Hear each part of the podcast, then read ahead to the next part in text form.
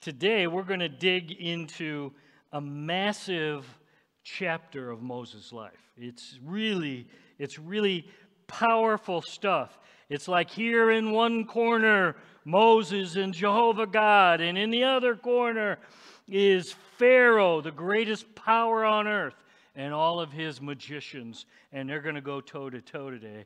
And then Moses, through Jehovah God, is going to unleash what we call the plagues. And it's pretty powerful stuff. So I'm glad you're here. But before we dig into Exodus 12, that's where we're going to be studying today.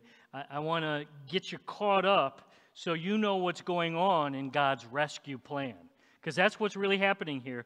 God has called Moses, I want you to go, and I want you to lead my chosen people out of bondage from Pharaoh and the Egyptian slave master. So here it is. Let's uh, get caught up a little bit. In Exodus chapter 1, a new Pharaoh comes into power. This Pharaoh didn't know about Joseph, didn't care about Joseph. All he knows is uh, all of these uh, uh, children of Israel, they're having babies by the score, and now they're getting larger and stronger. He's intimidated.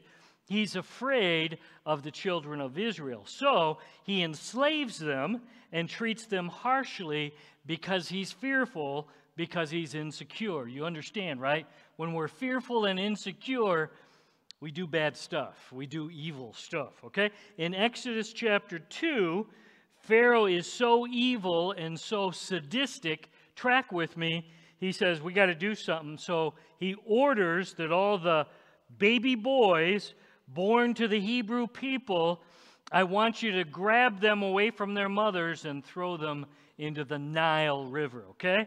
Uh, Nile's known for Nile crocodiles and massive snakes. Just throw them in there and let them drown, and they'll be eaten by the crocodiles and the snakes. That's evil. Baby Moses is born to godly parents. Baby Moses is born to parents who are willing to risk everything to save their son. Okay, and sure enough, this is kind of cool. Uh, Moses catches the eye of the daughter who had condemned him to death. Isn't that just the way God works? The, the, the guy who ordered Pharaoh, just throw him in the river, now his daughter looks at Moses and says, that, that, that boy is great. He's going to be mine. So she adopts Moses into her family, and now Moses is living in the palace, okay? When Moses was 40 years old, okay, in an act of anger, he takes justice into his own hands and he kills an Egyptian slave master, okay? And Moses thinks it's quiet, but now suddenly it's not so quiet. News uh, is everywhere. Moses has killed an Egyptian.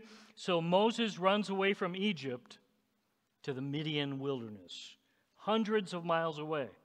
And for the next 40, he's 40, for the next 40 years, Moses lives as a shepherd out in the middle of nowhere. Okay? So Moses is now 80 years old when Jehovah appears to him in a burning bush. We looked at that two Sundays ago. And the Lord tells Moses, Hey, I got a plan for you. I want you to lead my rescue mission. I want you to lead my chosen people out of bondage and slavery to Pharaoh and all the Egyptians. Okay? Last week, we saw Moses had lots of excuses. Remember? Moses had reasons why, no, no, I don't think I'm your man. I don't think I'm the right person. And we learned that when God calls us, we need to quit making excuses.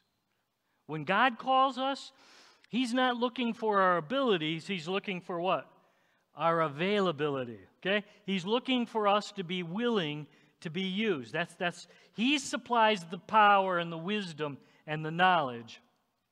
We just need to be available. Okay? So at 80 years old, Moses agrees to be God's man. Okay? And notice with me, I want you to turn with me to Exodus chapter 6. Um, when he finally agrees and he goes, uh, in Exodus 6, We'll start with verse 6.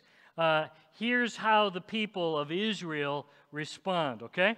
Their man is come, he's going to lead them out.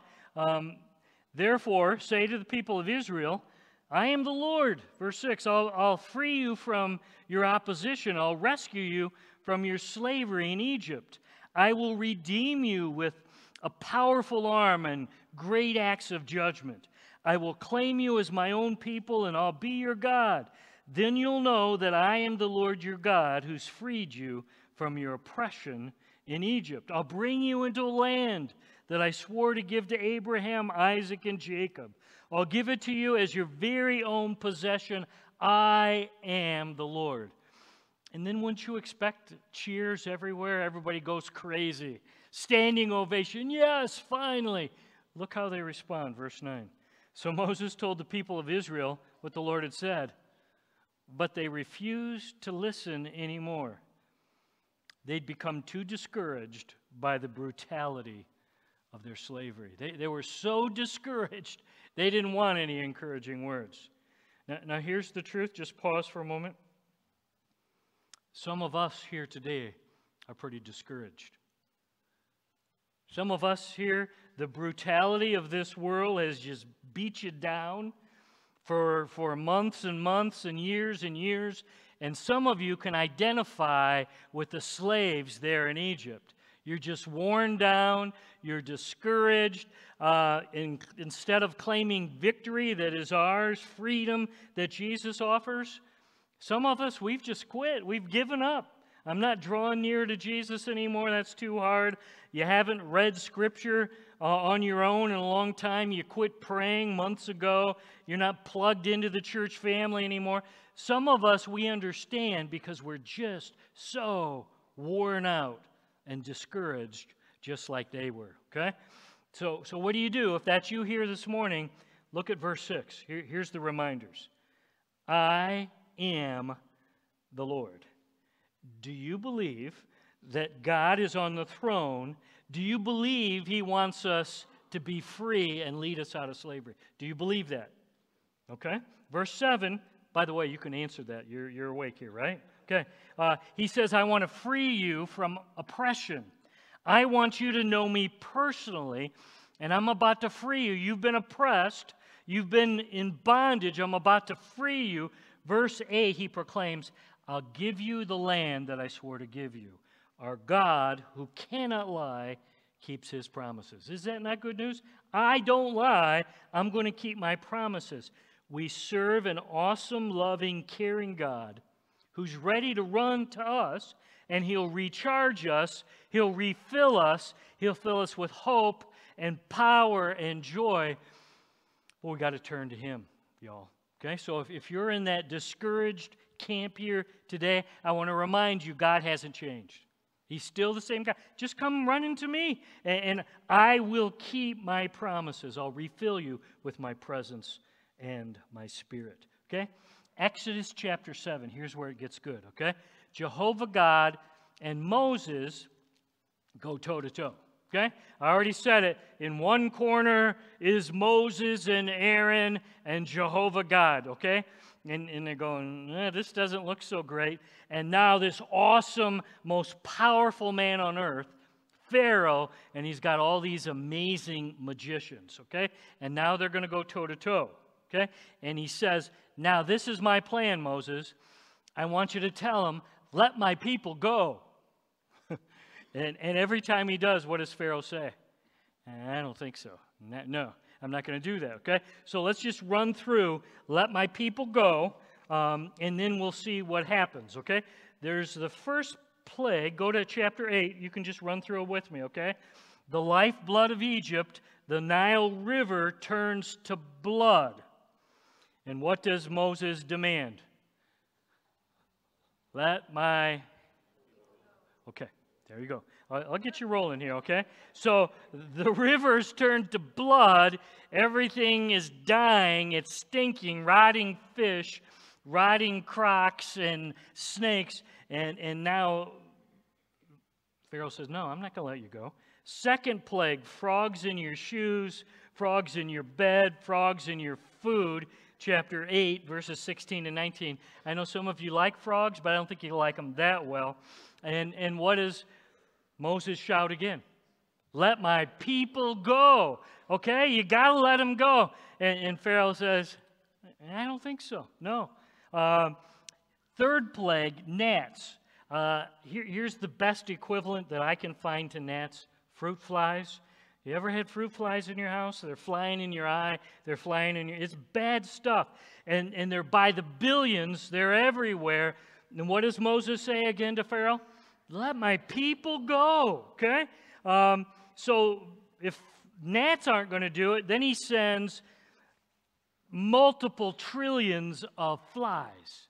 I hate flies. Do you hate them, Jose? I hate flies, okay? You know, and, and you don't have enough fly swatters. There's not enough devices to zap them. They're everywhere. So he finally, Moses says, hey, here's, here's what I think, Pharaoh, you should do. Let my people go. No, I'm not going to do that. His heart is hard. Fifth plague livestock, horses, donkeys, camels, sheep, goats all of the Egyptian animals die. Now, this is pretty cool. And yet, not one animal of the children of Israel die. Now, now that's evidence. God is up to something. They all die. The God's chosen people, not one of their animals dies. Now Moses turns again to Pharaoh and says, Let, say it with me, balcony, let my people go. No, I'm not going to do that. So now it gets a little more personal. Festering boils. Anybody ever have a boil? They're bad. You, you get your body filled with festering, pus filled boils, that'll make you ornery, okay? And everybody uh, of the Egyptians, they're all, even the animals have these festering boils. So now Moses is thinking, well, surely he's going to relent now. And he says to Pharaoh, what does he say? Let my people go, would you please? Let them go. And Pharaoh goes, no way. Now you just ticked me off. So, seventh plague, Exodus 10, massive hail. Okay? Uh, I, I would guess softball size hail, maybe larger, and it destroys all the crops. Now you're going to have a food shortage. Again, Moses turns to Pharaoh and he shouts at him. What does he say? Let him go. Come on, Pharaoh. And, and I can see him like this. No, no, not happening. So we move to the eighth plague locusts. Dense swarms of locusts devour any plants anything that survived the hail is now gone. Their, their food supply is literally taken away. So Moses again turns to Pharaoh and he shouts at him this time No, no, I'm not letting them go. So then the ninth plague, darkness so thick you can feel it, Exodus 10 21 to 29. For three days, no sun, no light, total darkness. Okay, you can you imagine it's so thick you can feel it. And now everybody's going, oh man, this is bad. Moses once again appears to Pharaoh and says loudly, Thank you. No, no, no, no, no, you're just ticking me off. Okay? So, how's that for an introduction for the rescue plan? Is that pretty good? Okay. Well done, you participated well. Now we're going to see what happens after that darkness has covered the earth. If you're able, would you stand with me? Exodus chapter 12. We're just going to read two verses, and we're going to dig into Exodus 12. Let's declare God's word out loud together. On that night, I'll pass through the land of Egypt and strike down every firstborn son and firstborn male animal in the land of Egypt. I will execute judgment against all the gods of Egypt, for I am the Lord. Let's pray. Lord, uh, we're glad that you are the capital G God of the universe. Thank you that we can come running boldly and confidently, corporately as a church family into your presence. And we just want you to know we need your help. We need your help today to understand what your book has to say, what it means. And Lord, we want to go beyond that. We need your help to understand what it means to us personally, individually. So, would you show us how these verses we're going to study here today apply to our lives?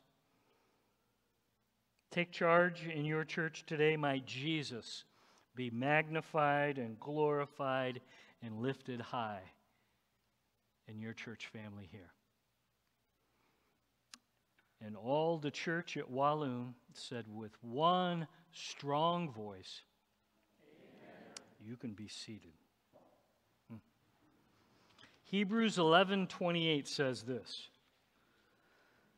It was by faith that Moses commanded the people of Israel to keep the Passover. Understand, that was a faith activity that Moses demonstrated to sprinkle the blood on the doorposts so that the angel of death would not kill their firstborn sons. When Moses presented that, God's rescue plan, that was an act of faith.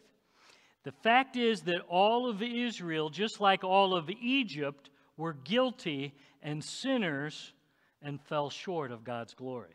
Okay? So, unless the shed blood of the Lamb was on the doorposts of their homes, the firstborn of Israel would have died just like the firstborn of the Egyptians. So this plague applied to them equally. Um, even though Israel was protected the first nine plagues, those plagues didn't apply to them. Why? Because the Lord was trying to break and crack the evil, wicked heart of Pharaoh, and he was trying to get his attention now to be a part of God's rescue plan. An unblemished, innocent lamb has to die. You understand? Okay? No free passes from the plague of death. No, a spotless lamb is required. Look at verse 5 with me. It says, The animal you select must be a one year old male, either a sheep or a goat, with no defects. Take special care of this chosen animal until the evening of the 14th day of the first month. Then the whole assembly of the community of Israel must slaughter their lamb or young goat at twilight. No scab, no scar, no wounds, no extra parts, no missing parts, any spot or blemish would disqualify your lamb or your goat. Okay? The key idea here, give me your eyes, the lamb must die. That's the key idea. Why? Why does a lamb have to die? Okay? Because at core, track with me, sin is rebellion against a holy, righteous God. At core, all sin, all of our not doing it God's way is no, I think I'm going to do it my way instead. Sin requires the ultimate judgment, which is the death of those who are in rebellion against holy, righteous God. But, but God, in His wisdom and grace, provided a way out. Okay?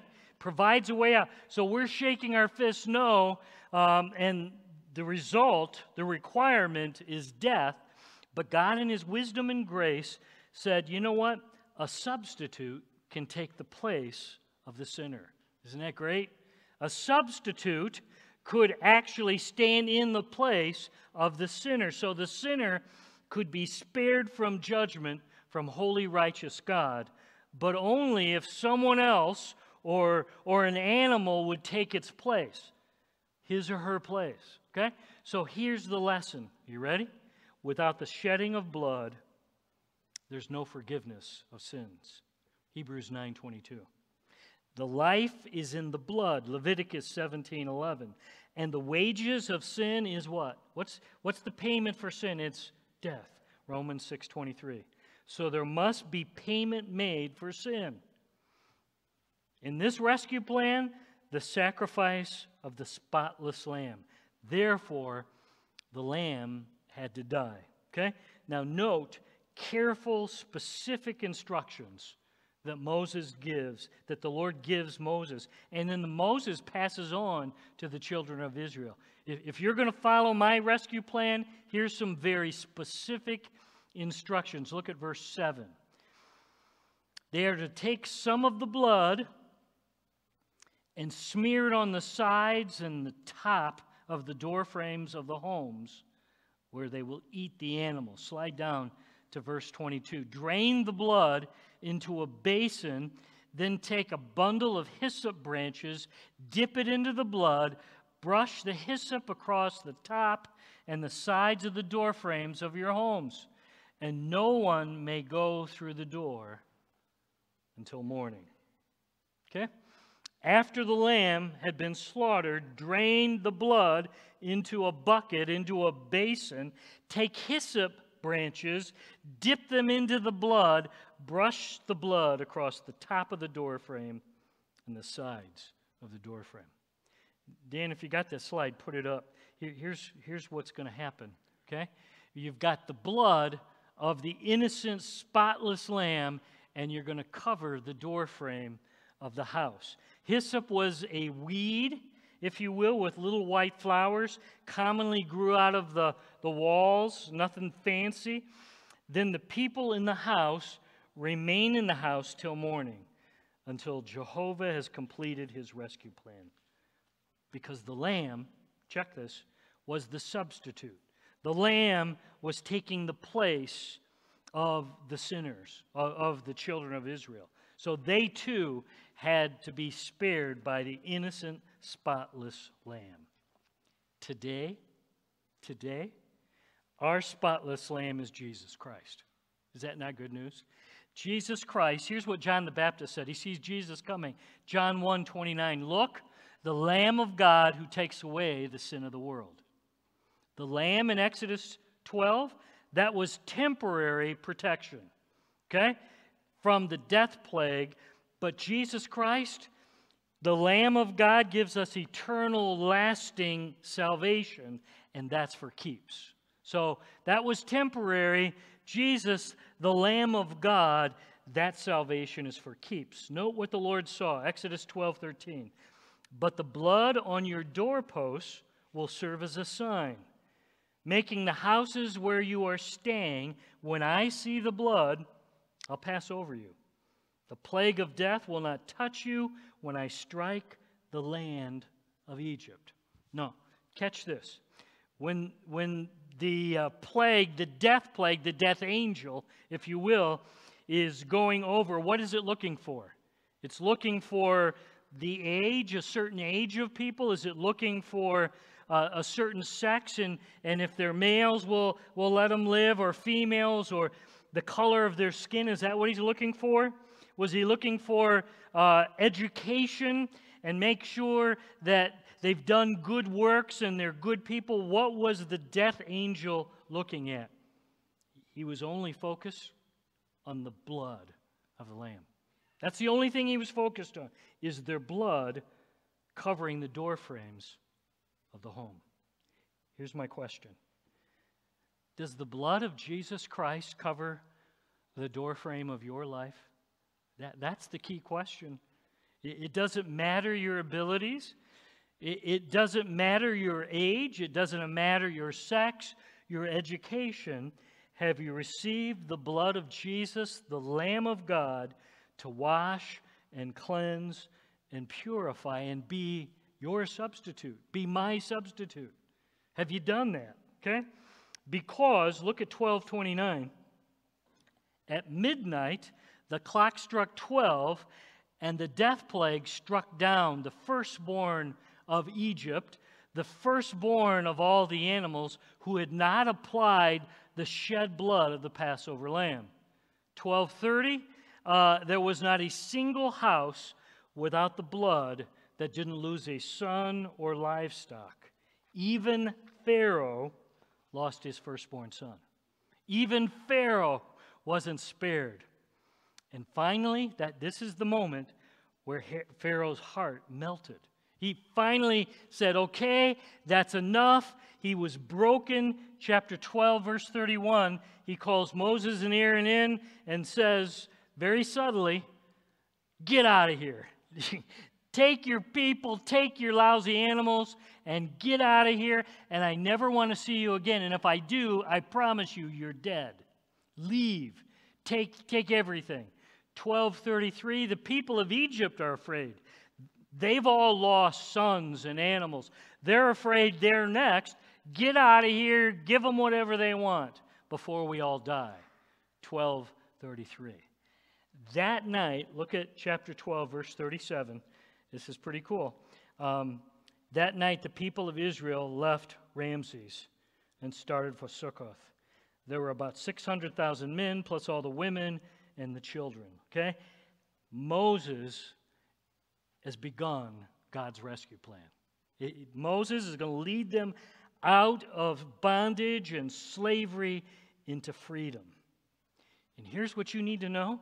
And when we apply the blood of Jesus Christ, the Lamb of God, to our lives, He leads us into freedom. He breaks the chains. We're no longer slaves to sin and Satan and death. We are no longer slaves to this fallen world. If you know Jesus personally, you've been set free. Is that not good news? You are no longer a slave to your pet sins. You're no longer bound to the false idols of this world. Okay? Now, here's the problem. A lot of us, we've been set free, but that's not the way we live. Is that not true? Yeah, I'm free. Jesus has set me free, broke the chains of sin and Satan and this fallen world, but we still are chained to our old pet sins. Many of us, we're still chained and we're living as though we're in prison, in bondage, slaves, even though we've been set free. And the Lord made it clear to me okay, well, what, what do you do when you're feeling that way? Okay, Here, here's one of the things, and I sing this song fairly frequently when I sense uh, Satan is oppressing and attacking and tempting, okay? Uh, this is from Big Daddy Weave. Do you know Big Daddy Weave? Okay, he's like one of my favorites. Anyway, uh, he he has this song, and, and it goes like this: I belong to God. I belong to Jesus, saved by your power, bought with your blood. I'll say to the darkness, You do not own me anymore. Oh, I belong to God. Oh, I belong to God. And I love that line. You don't own me anymore. I'm sorry. Yeah, yeah, yeah. Thank you. I told the Lord I didn't want to do that, and He said, Do it anyway. Okay. So I did it. Now, here's what I find most interesting. So that works for me, but the Israelites were set free, chapter 12, verse 37. They're no longer Pharaoh, they're free from their slave masters. But if you go to Exodus 32, this is just a few weeks later, okay? In Exodus 32, Moses is up on Mount Sinai. We're going to get there in a few weeks. Receives the Ten Commandments, the law. They're free from slavery, but their hearts are still chained to false idols. And, and they're making uh, golden calves. Well, how can that be possible? They're free. They're, they're not slaves anymore, but I'm telling you, they were going to spend the next 40 years getting free from their false idols. They, they weren't slaves anymore, but boy, they still had sin that still had them bound. Now, here's the truth. Give me your eyes. Some of us, we've been set free by Jesus. We've been living for Jesus for 40, 50, 60 years. We're followers of the king, but we're still chained and living as a slave to our old sinful habits. Someone, we've got entangling, besetting sins we don't have any control over, they control us. That's the reality. Jesus has, has set us free, but we're still living chained to our old sin. Now, some of us are chained to sexual sin. Give me your eyes. Some of us here today, alcohol, drugs, prescription drugs, we're bound by them. Some of us here are prisoners to unforgiveness, and there's bitterness and anger in our hearts. Some of us, that old false idol, we don't have golden calves. We have golden phones and golden houses and boats and stuff. We, we got to have the latest. That's, That's an idol, okay? Some of us are bound by sins in our mouth. We can't keep our mouths shut. We're gossiping, we're lying, filled with envy and greed. I'm just telling you, it's common in the church. Jesus didn't die on the cross and arise from the dead. He didn't die and rise again to make bad people good. You understand that, right?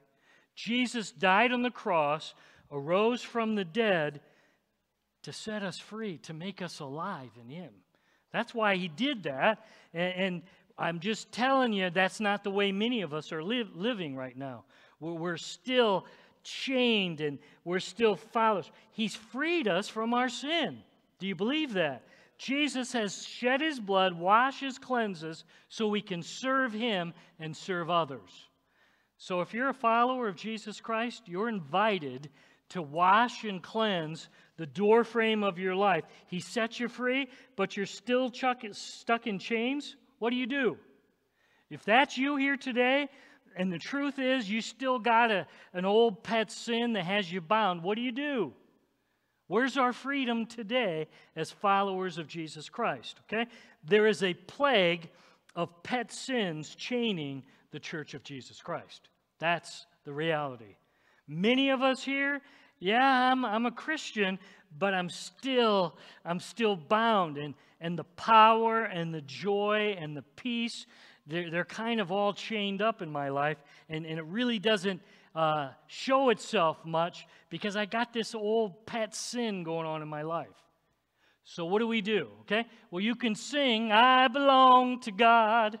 I'll say to this darkness, You do not own me anymore. That's a good start. That'll help. But I want to offer you 12 practical steps to freedom. Some of you right now should get your pen and get ready to write your hand off, okay? because I'm going to give you 12 steps to getting and living free.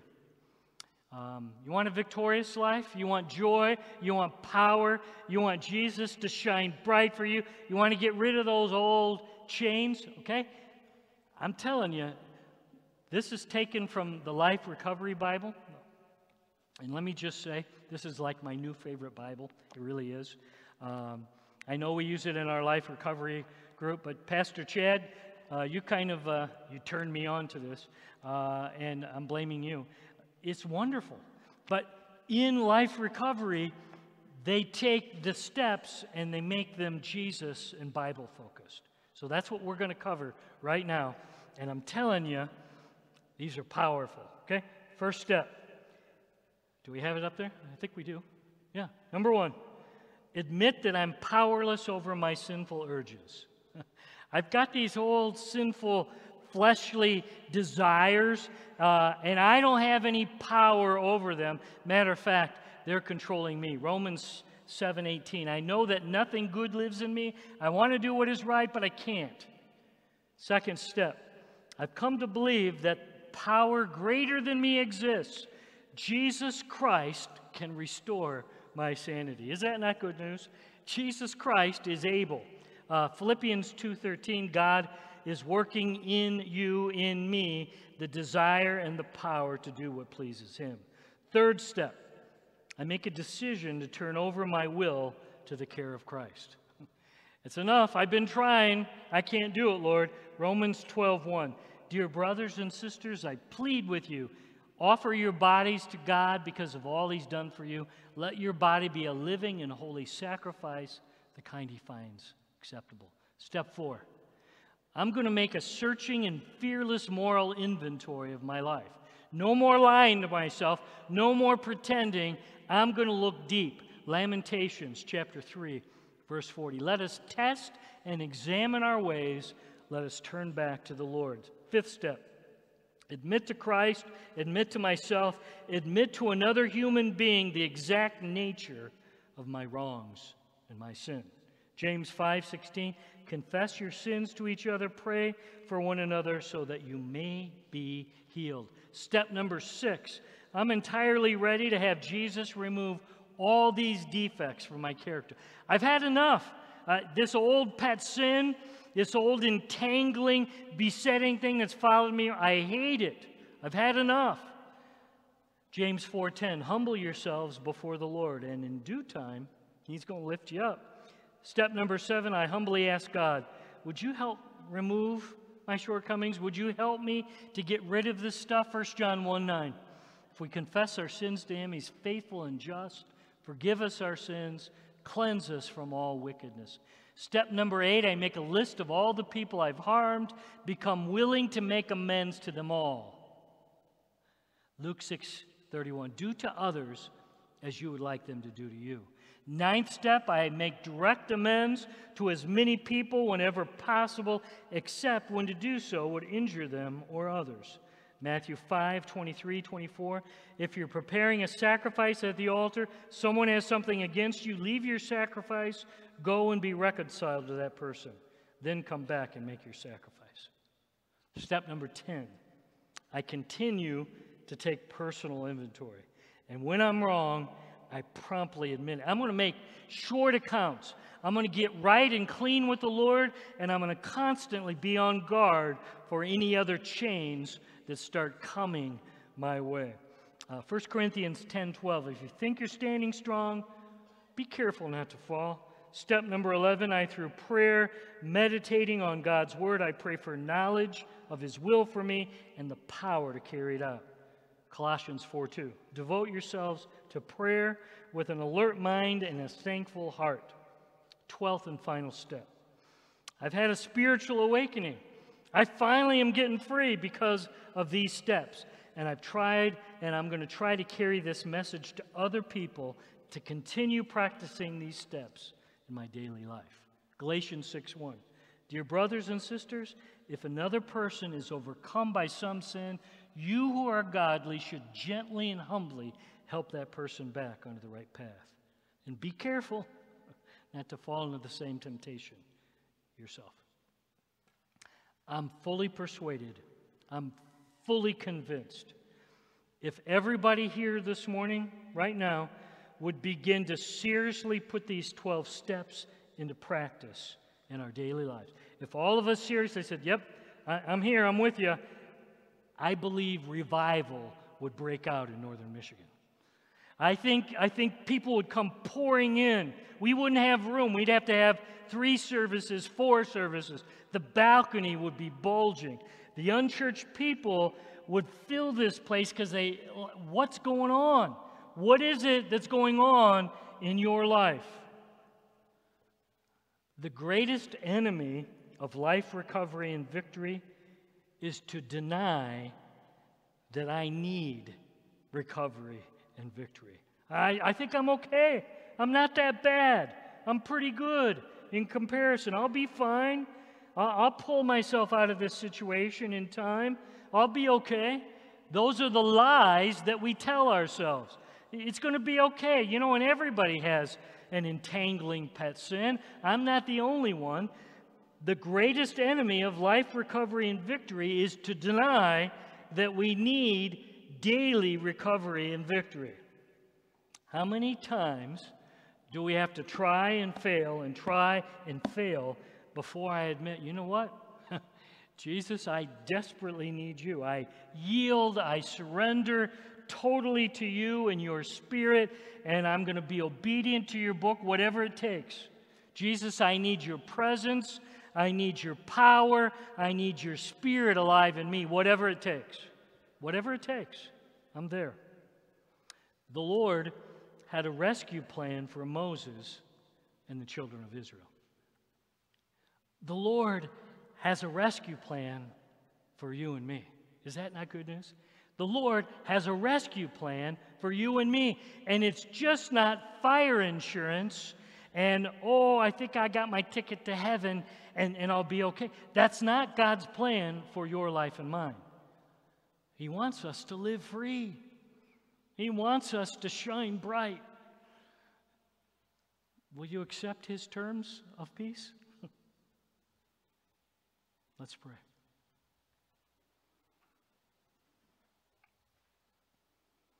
Lord, we pause and we just invite you. Take your word and would you drive it home? Show us how this applies to our lives specifically, individually.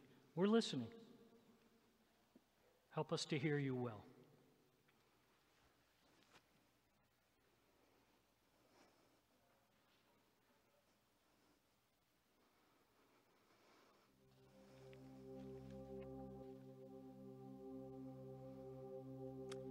So you may be here and you've been born again and you've got fire insurance and you're confident that Jesus is alive and working in you. The problem is you're still a prisoner to sin and Satan in this fallen, sinful world, still chained to your pet sin. Here's a fact Jesus wants to bring your life victory. He desires for all of us to admit and own our weakness and seek Him and His Word and His Spirit and His church to see victory and life break out in our lives. Any of you say as we close, Jesus, thanks for not giving up on me. Thanks for being patient with me. I need your rescue plan for me. You talked about those steps. I'm all in. I'm ready to accept your terms. I'm ready to accept your steps. I realize victory is a process, not a one time event, but it does have a beginning point. It has a start to it where I yield, I surrender to you in your terms whatever it takes. Anyone say with a lifted hand, that's where I'm at, whatever it takes. Count me in. Buddy, lift up your hand. I want to pray with you. I want to celebrate with you. I know it's it's a big deal. Anybody? That's me. See my hand, Lord. Terms of peace, that pet entangling, besetting sin needs to die. By your grace, Jesus, that starts today. Anybody? See my hand, Lord?